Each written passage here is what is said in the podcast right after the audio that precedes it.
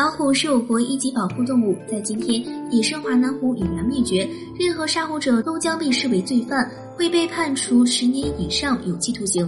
然而，在古代，杀虎者却往往被视为打虎英雄，广受人民和官府的尊崇和奖赏。那么，是什么因素造成了武器如此大的差别呢？这是因为古代有一种为广大现代人所不知晓的灾害——虎灾。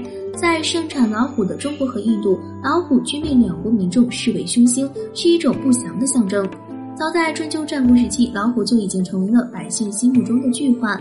在古代四川，华南虎四处横行，从汉朝到明清，虎患一直不绝于史书。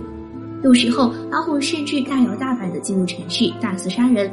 明朝时期，随着南方的持续开发，人与老虎的栖息地逐渐重合，而人虎矛盾也加剧到不可调和的程度。为了对付人类一向谨慎阴毒的老虎，改变了它们的天性。以往独行的老虎变成了群居，以往夜行的老虎竟明火执仗的去吃人，一贯怕人的老虎竟无惧于人类的武器与陷阱，到处杀人吃人。到了战乱时期，地方基层机构解体，失去官府保护的百姓变成了老虎最好的猎物。老虎为何能给人类造成如此大的灾害？首先，老虎不仅力量超群，而敏捷过人。老虎平均重量接近二百七十公斤，百米速度不到五秒。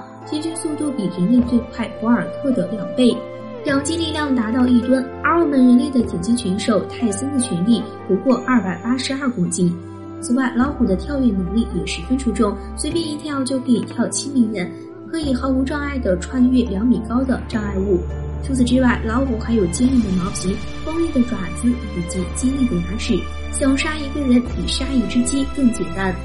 同时，老虎还善于潜伏，能在不经意间夺走人的性命。即使古人手持火枪以及长矛，也未必是老虎的对手，更别说是毒兽了。其次，在明清时期，人口暴增，南方地区得到了极大的开发，大批人口住进了老虎的领地。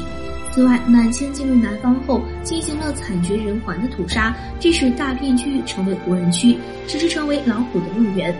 康熙时期，满清实行迁海政策，大批民众迁徙于山区，而山林正是老虎的天下。在现代，老虎是一种值得保护的珍稀动物，老虎却是一种不折不扣的害兽，杀死它们完全是为民除害。如今，野生华南虎已经灭绝，而现存的华南虎都被保护在动物园内，懒洋洋的供人们欣赏。或许这是人虎矛盾唯一的解决途径了。好了。今天的节目就到这里了，我们下期再见。